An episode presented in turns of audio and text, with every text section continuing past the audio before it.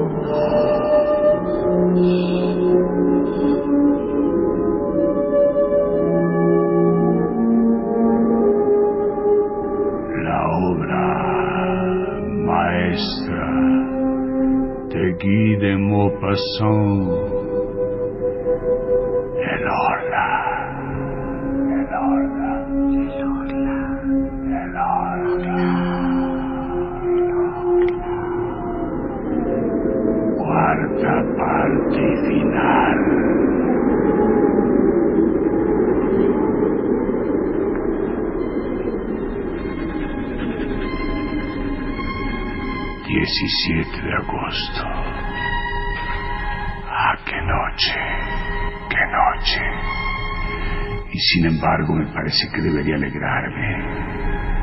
Hasta la una de la madrugada he leído Hermann Heresthaus, doctor en filosofía y teogonía, ha escrito la historia y las manifestaciones de todos los seres invisibles que merodean en torno al hombre o que éste ha soñado describe sus orígenes, su ámbito, su poder. Pero ninguno de ellos se parece al que me acosa. Se diría que el hombre desde que piensa ha presentido y temido un ser nuevo, más fuerte que él, su sucesor en este mundo, y que al sentirlo cercano y no poder prever la naturaleza de este dueño ha creado en su terror todo un pueblo fantástico de seres ocultos, fantasmas vagos, nacidos del miedo.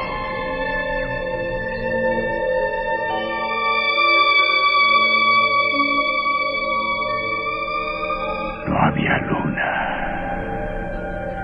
Las estrellas titilaban estremecidas en el fondo del cielo negro. ¿Quién habita en esos mundos? qué formas, qué seres vivos, qué animales, qué plantas hay allá lejos. Los seres pensantes de sus universos remotos saben más que nosotros, pueden más que nosotros, que ven que nosotros no conozcamos. Uno de ellos un día u otro no aparecerá en nuestra tierra para conquistarla, atravesando el espacio, como los normandos atravesaban antes la mar para someter a pueblos más débiles. Somos tan achacosos, tan inermes, tan ignorantes, tan pequeños nosotros en este grano de lodo que gira diluido en una gota de agua.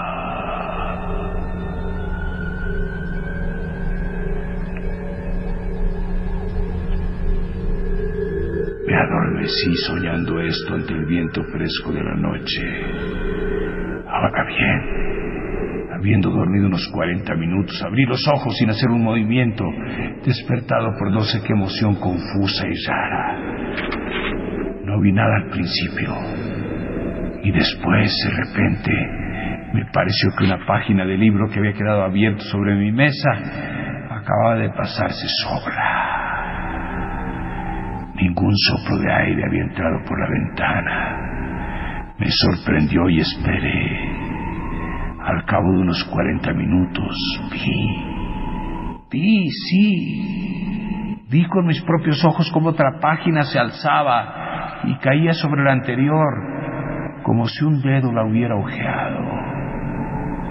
Mi sillón estaba vacío, parecía vacío, pero comprendí que él estaba ahí sentado en mi sitio y que leía con un brinco curioso, con un brinco de animal sublevado que va a destripar a su domador, crucé mi habitación para atraparlo, para sujetarlo, para matarlo.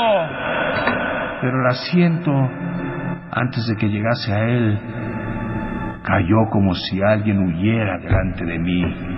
La mesa osciló, la lámpara se volcó y se apagó y la ventana se cerró como si un malhechor sorprendido se hubiera lanzado a la noche, agarrando con ambas manos las hojas. Así pues había escapado. Había tenido miedo. Miedo de mí. Él. Entonces. Entonces mañana o después o un día cualquiera podría tenerlo bajo mis puños y aplastarlo contra el suelo. ¿Acaso los perros algunas veces no muerden y estrangulan a sus amos?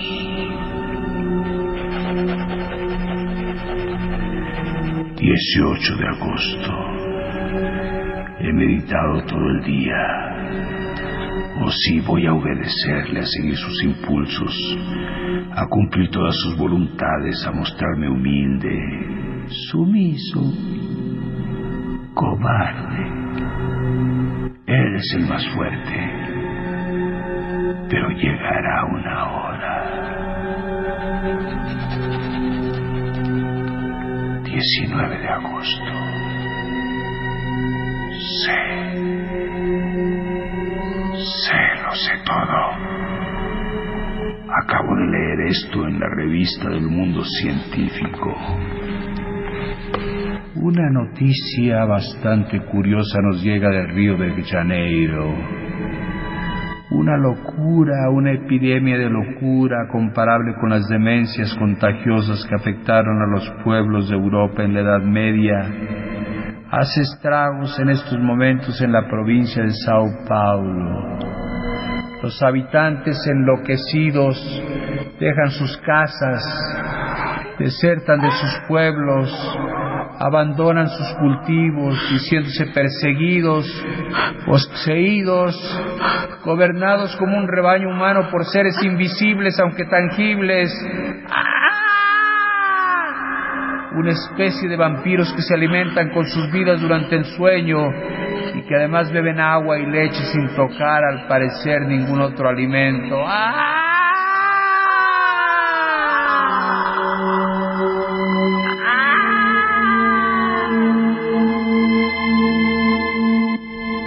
Profesor don Pedro Enríquez, acompañado por varios ilustres médicos, ha salido hacia la provincia de Sao Paulo con el fin de estudiar in situ los orígenes y manifestaciones de esta sorprendente locura y de proponer al embajador las medidas que le parezcan más adecuadas para devolver la razón a esas poblaciones delirantes.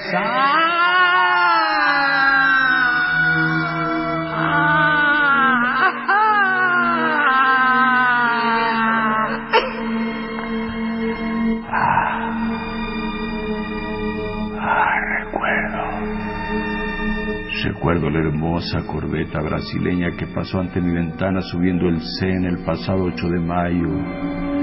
Me pareció tan bonita, tan blanca, tan alegre. El ser iba en ella llegando de allá lejos, donde su raza había nacido. Y me vio.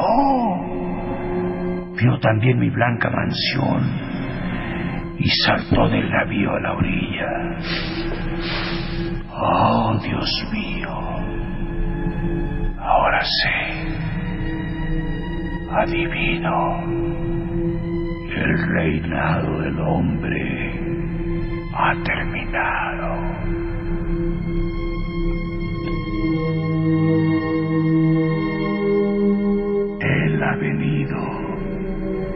Aquel al que temían los primeros terrores de los pueblos ingenuos, aquel al que exorcizaban los sacerdotes inquietos, a quien los brujos evocaban en las noches sombrías sin verlo mostrarse aún, a quien los presentimientos de los dueños pasajeros del mundo atribuyeron todas las formas monstruosas o graciosas de los gnomos,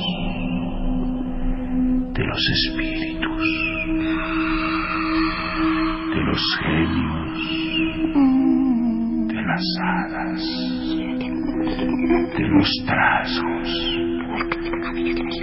Después de las groseras concepciones del espanto primitivo, hombres más perspicaces lo presintieron con mayor claridad. Mesmer lo había adivinado y los médicos hace ya diez años han descubierto de forma concreta la naturaleza de su poderío antes incluso de que lo ejerciera.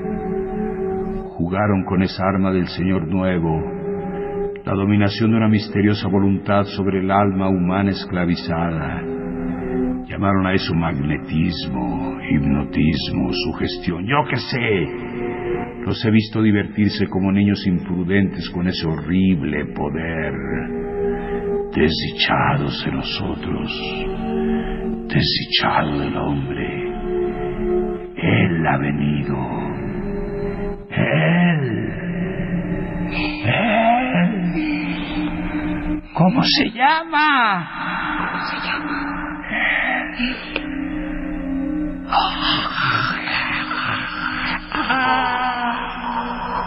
Parece que me grita su nombre y no lo entiendo. Él sí lo grita.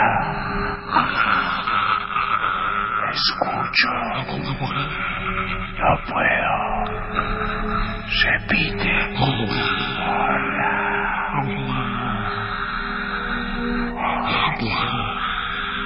Lo he entendido. El horda. Es él. El horda. Ha venido. Hola.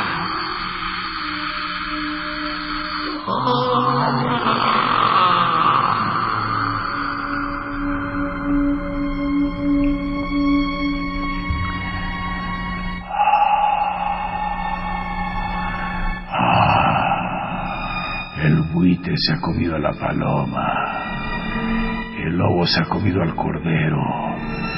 El león ha devorado al búfalo de agudos cuernos.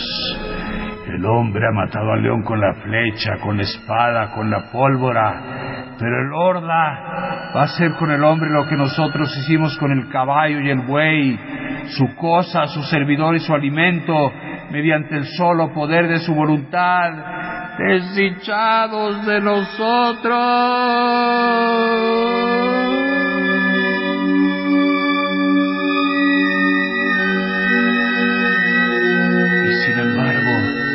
El animal a veces se revela y mata al que lo ha domado.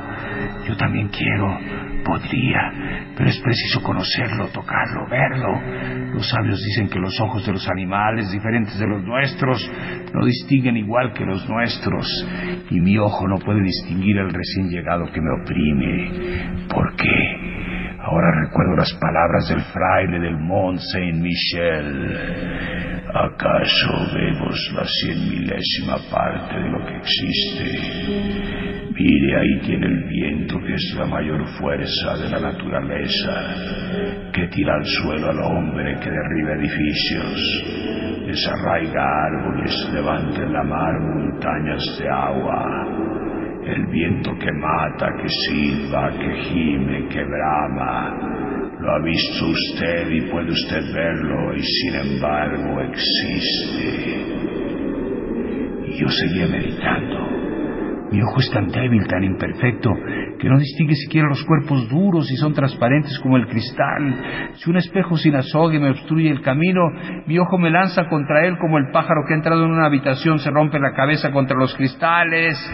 Y otras mil cosas más lo engañan y despistan. ¿Qué hay extraño entonces en que no sepa percibir un cuerpo nuevo al que la luz atraviesa? Un ser nuevo. ¿Por qué no?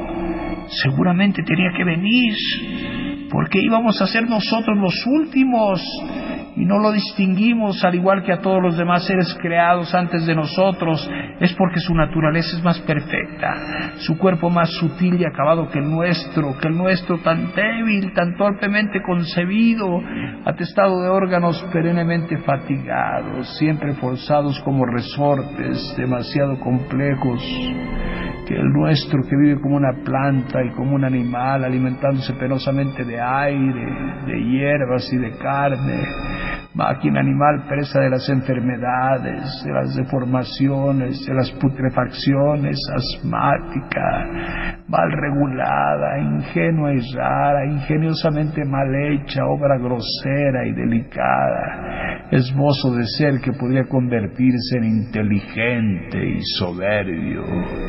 Somos unos cuantos, tan poca cosa en este mundo desde la ostra al hombre. ¿Por qué no uno más?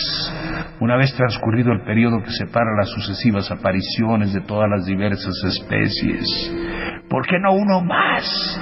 ¿Por qué no también otros árboles de flores inmensas, deslumbrantes y que perfumen regiones enteras? ¿Por, ¿Por, qué no otros elementos que el fuego, el aire, la tierra y el agua?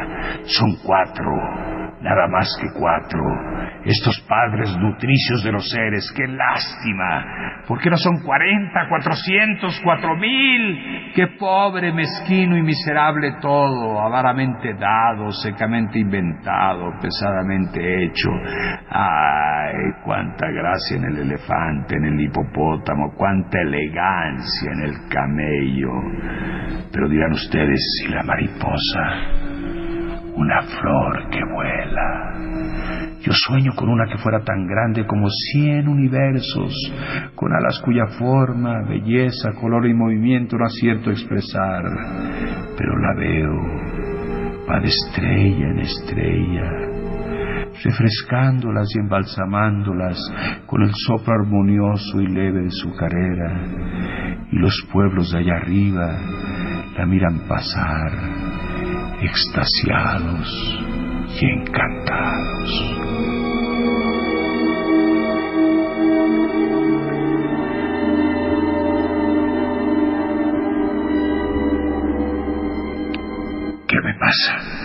Es él, él, el horda que me obsesiona, que me hace pensar en estas locuras. Está en mí, se convierte en mi alma. ¡Lo mataré! 19 de agosto lo mataré. Lo he visto. Ayer por la noche me senté a mi mesa y fingí escribir con gran atención. Sabía que vendría a merodear a mi alrededor muy cerca, tan cerca que podría acaso tocarlo, atraparlo. Y entonces, entonces yo tendría la fuerza de la desesperación, tendría mis manos, mis rodillas, mi pecho, mi frente, mis dientes para estrangularlo, aplastarlo, morderlo, desgarrarlo, y lo acechaba con todos mis órganos sobrecitados. Había encendido mis dos lámparas y las ocho velas de la chimenea como si hubiera podido con tanta claridad descubrirlo. Frente a mí, la cama, una vieja cama de roble con columnas, a la derecha la chimenea, a la izquierda la puerta cuidadosamente cerrada tras haberla dejado un buen rato abierta con el fin de atraerlo. A mis espaldas un alto armario de luna que me servía todos los días para afeitarme, para vestirme, y donde solía mirarme de pies a cabeza cada vez que pasaba ante él. Así pues, fingí escribir para engañarlo, pues él me espiaba también, y de pronto sentí Estuve seguro de que leía por encima de mi hombro que estaba ahí, rozando mi oreja. Me levanté con las manos extendidas y volviéndome con tanta rapidez que estuve a punto de caerme. ¿Y qué? Se veía como en pleno día. Y no me vi en mi espejo. Estaba vacío, claro, profundo lleno de luz. Mi imagen no aparecía en él y yo estaba enfrente. Veía el gran cristal límpido de arriba abajo y miraba aquello con ojos enloquecidos y no me atreví a avanzar. No me atreví a hacer un movimiento aunque sintiendo perfectamente que él estaba ahí, pero que se me escaparía de nuevo, él cuyo cuerpo imperceptible había devorado mi reflejo. ¡Qué miedo tuve! Y después, de repente, empecé a distinguirme entre una bruma al fondo del espejo, entre una bruma como a través de una capa de agua, y me parecía que esa agua se deslizaba de izquierda a derecha lentamente, perfilando más mi imagen de un segundo a otro. Era como el final de un eclipse. Lo que me ocultaba no parecía poseer contornos netamente definidos, sino una especie de transparencia opaca que se aclaraba poco a poco. Por fin pude distinguirme por completo como lo hago cada día al mirarme. Lo había visto y ha quedado en mí un espanto que aún me hace temblar.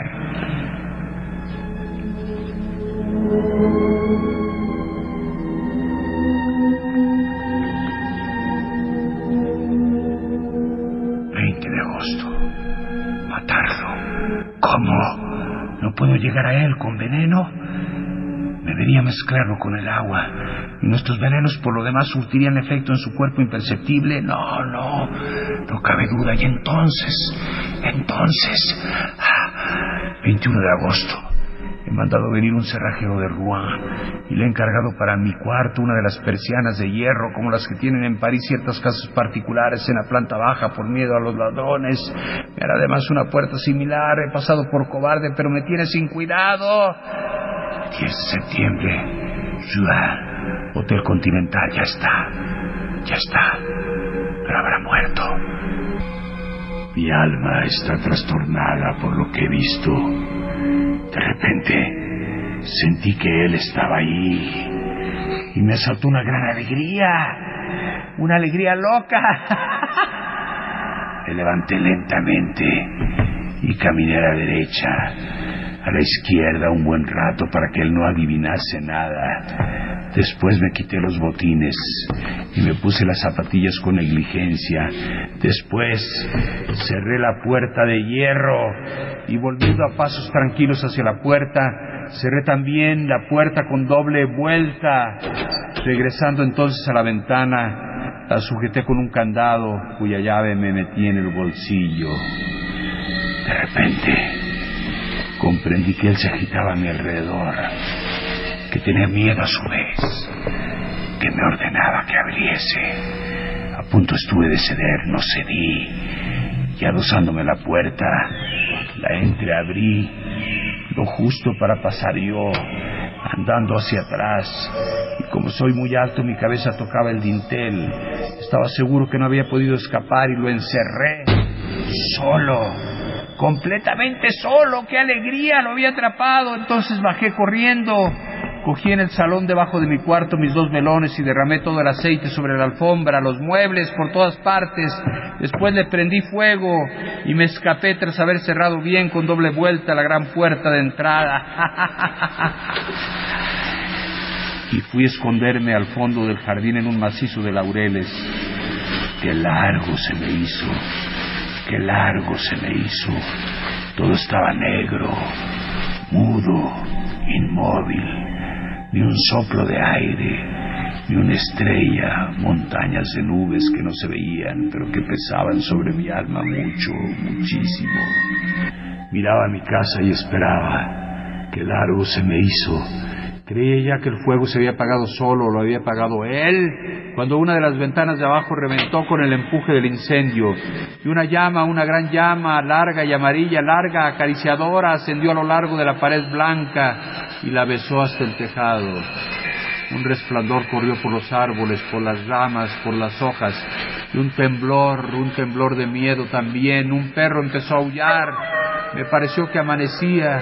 Otras dos ventanas estallaron al punto y vi que toda la planta baja de mi morada no era sino una espantosa hoguera, pero un grito, un grito terrible, muy agudo, desgarrador. Un grito de mujer cruzó la noche, se abrieron dos guardillas, me había olvidado de mis criados, y sus rostros enloquecidos y sus brazos que se agitaban. Entonces, transido de horror, eché a correr hacia el pueblo gritando, ¡Auxilio! ¡Auxilio! ¡Fuego! ¡Fuego! Encontré gente que llegaba allá y regresé con ellos para ver. La casa ahora no era sino una pira horrible y magnífica, una pira monstruosa que iluminaba toda la tierra, una pira donde ardían hombres y donde ardía también él, él, mi prisionero, el ser nuevo, el nuevo dueño, el Orla. Pronto, el tejado entero se hundió entre los muros y un volcán de llamas brotó hasta el cielo. Por todas las ventanas abiertas sobre aquel hombro se veía la cuba de fuego y pensaba que él estaba ahí, en aquella hoguera. Muerto, muerto. Puede ser. Su cuerpo, su cuerpo que la luz atravesaba, no será indestructible por los medios que matan los nuestros. Y si no hubiera muerto, ¿acaso solo el tiempo tiene poder sobre el ser invisible y temible para que ese cuerpo transparente, ese cuerpo incognoscible, ese cuerpo de espíritu, si debiera temer también en las enfermedades, las heridas, las invalideces, la destrucción prematura, la destrucción prematura, todo el terror humano procede de ella. Después del hombre, el orla, después del que puede morir cualquier día, cualquier hora, cualquier minuto, de cualquier accidente, ha venido aquel que no debe morir sino en su día, en su hora, su minuto, porque ha llegado al límite de su existencia. No, no, no cabe duda, no cabe la menor duda, no ha muerto. Entonces,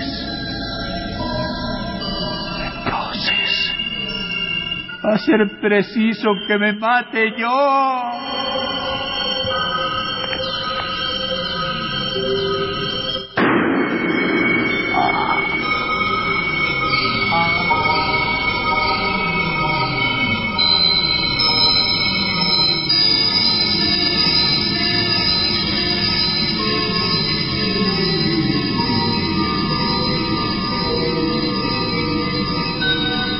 El Consejo Nacional para la Cultura y las Artes y Radio Universidad presentaron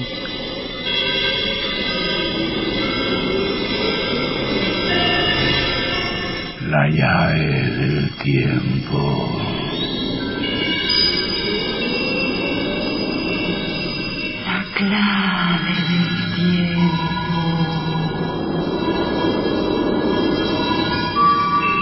La nave del tiempo. el ave del tiempo.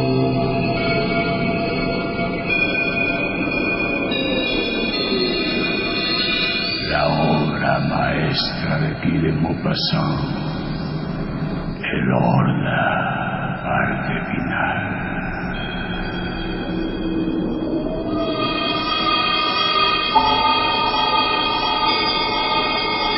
Realización, producción y narración Juan López Moctezuma.